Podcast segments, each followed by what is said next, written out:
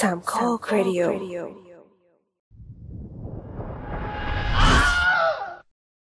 13มุกคลาสสิกที่หนังภัยพิบัติวันสิ้นโลกต้องมี หนังภัยพิบัติวันสิ้นโลกเป็นหนังอีกแนวที่มีคนชอบดูกันเยอะ เพราะเราจะได้เห็นภาพที่ในชีวิตจริงแทบไม่มีทางได้เห็น คือการที่โลกอันน่าอยู่ของเราถูกทำลายย่อยยับไม่ว่าจะโดยภัยธรรมชาติ สัตว์ประหลาด รวมไปถึงหุ่นยนต์ยักษ์และเอเลี่ยนบุกโลก แต่เหนือสิ่งอื่นใด หนังเหล่านี้มักจะใช้มุกคลาสสิกที่เราเห็นแล้วต้องบ่นออกมาว่า อีกแล้วเหรอ จะไม่เก่าไปหน่อยเหรอมุกนี้ วันนี้ Starlord 4K กับรายการ The Spin-off ก็ได้รวบรวม 13 มุกคลาสสิกที่หนังภัยพิบัติเหล่านี้มักเอามาใช้กัน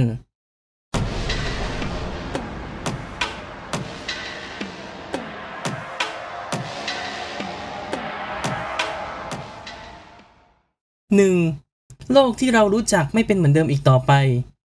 หนังส่วนใหญ่ชอบเปิดด้วยคำบรรยายอย่างเท่ๆว่า the world as we know it บลาบลาบลาหรือโลกที่เรารู้จักไม่เป็นเหมือนเดิมอีกต่อไป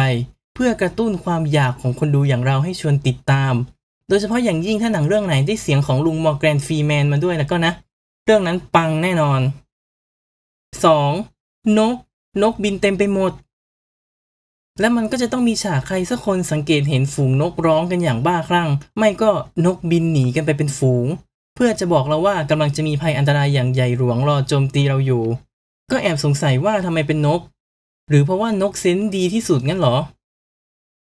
3. พระเอกนางเอกหย่ากันแล้ว ไม่รู้ว่าทำไมพระเอกต้องมีเมียมีลูก แถมหย่ากันแล้วทั้งสิ้น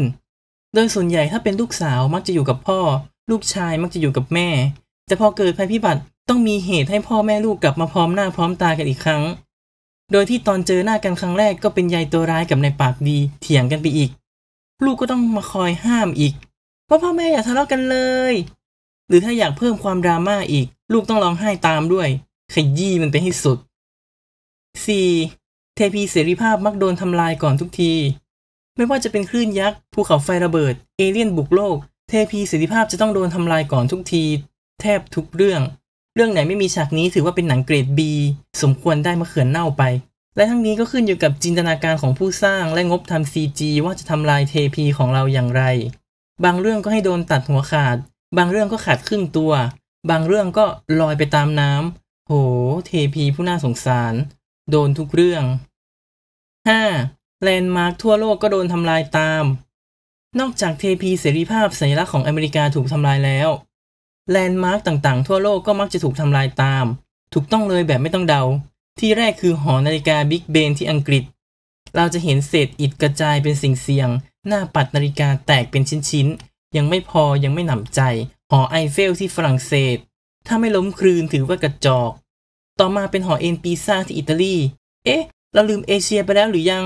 เปล่าเลย ไม่ลืมไม่ลืม อะ ฉายกำแพงเมืองจีนสักสิบวิ ให้รู้ว่าเรายังไม่ลืมคนเอเชียนะ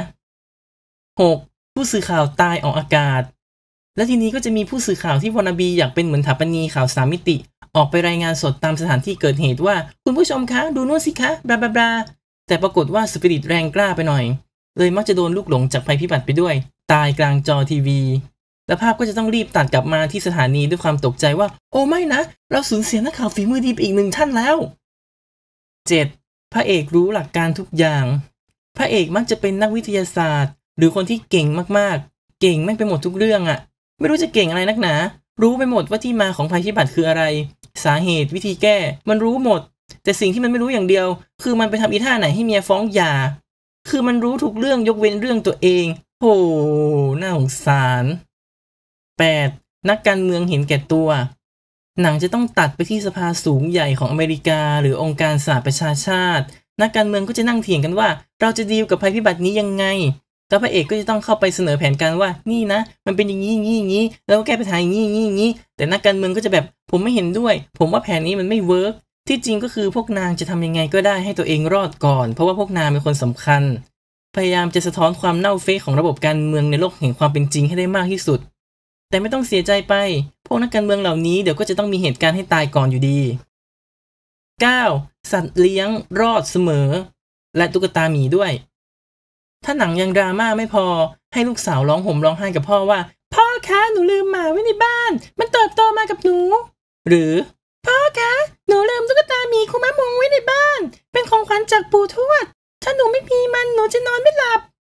พระเอกก็จำเป็นต้องเข้าไปช่วยหมาหรือตุ๊กตาตัวเล็กๆด้วย อาจจะเป็นหมาของลูกสาว แมวของลูกชาย ตุ๊กตาของขวัญจากปู่คนข้างบ้าน หรือเด็กตัวเล็กๆ ที่เป็นคนไข้ในการดูแลของเมียที่เป็นพยาบาล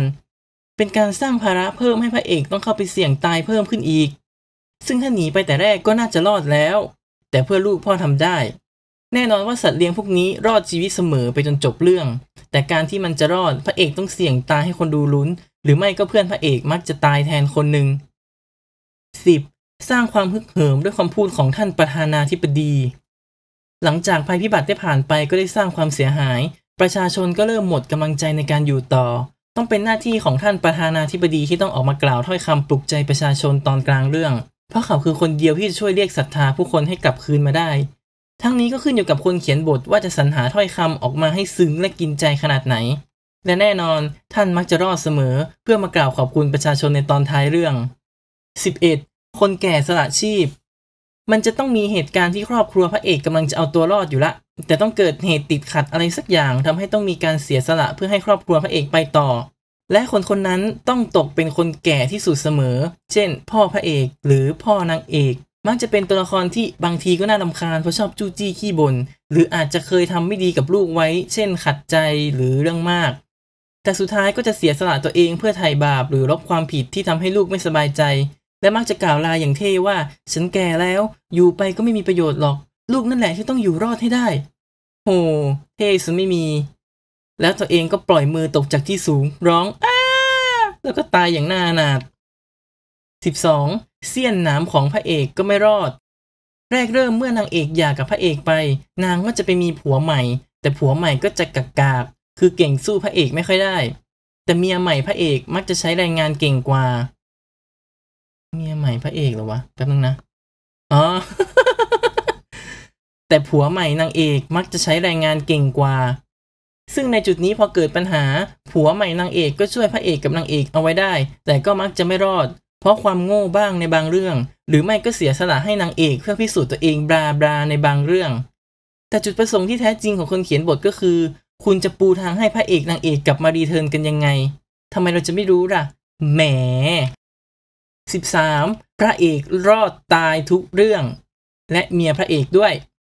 สุดท้ายต่อให้ภัยพิบัติทำลายโลกไปเท่าใด คนจะตายไปครึ่งโลก แต่ครอบครัวพระเอกจะรอดแทบทุกคน พระเอกเมียพระเอก ลูกรอดกันหมด และหมาด้วย ในบางฉากที่ถ้าเป็นคนธรรมดาก็คงจะตายหากันไปหมดแล้ว แต่พระเอกจะรอดเสมอ เพื่อให้มีฉากพระเอกกับนางเอกมองออกมาจากระเบียงหรือลานกว้าง มองโลกที่กำลังฟื้นตัวเองแล้วก็บอกแก่กันว่า เราจะกลับมาเริ่มต้นกันใหม่นะ ภาพก็เฟดออกไป จบเครดิตขึ้นน้ำเน่าซะไม่มี แต่ก็นั่นแหละ ถ้าพระเอกตายตั้งแต่ 5 นาทีแรกเขาก็คงไม่ได้แกว่าเป็นพระเอกหรอกจริงไหมนี่เป็นส่วนหนึ่งของมุกคลาสสิกที่หนังเหล่านี้ชอบใช้กัน เอาเป็นว่าถ้าเราเห็นหนังภัยพิบัติเข้าฉายอีกเมื่อไหร่ ให้ตระหนักดูได้เลยว่ามันจะต้องใช้มุกเหล่านี้ อย่างน้อยก็ข้อ 2 ข้อแน่นอน ติดตามรายการ The Spin-off ได้ทาง Spotify Apple Podcast Google Podcast Anchor และแอปพอดแคสต์ชั้นนำที่รองรับระบบ RSS Feed พบกันวันพฤหัสเว้นวันพฤหัส พูดคุยแลกเปลี่ยนไอเดียกันได้ที่ Twitter @starlord4k สำหรับวันนี้สวัสดีครับ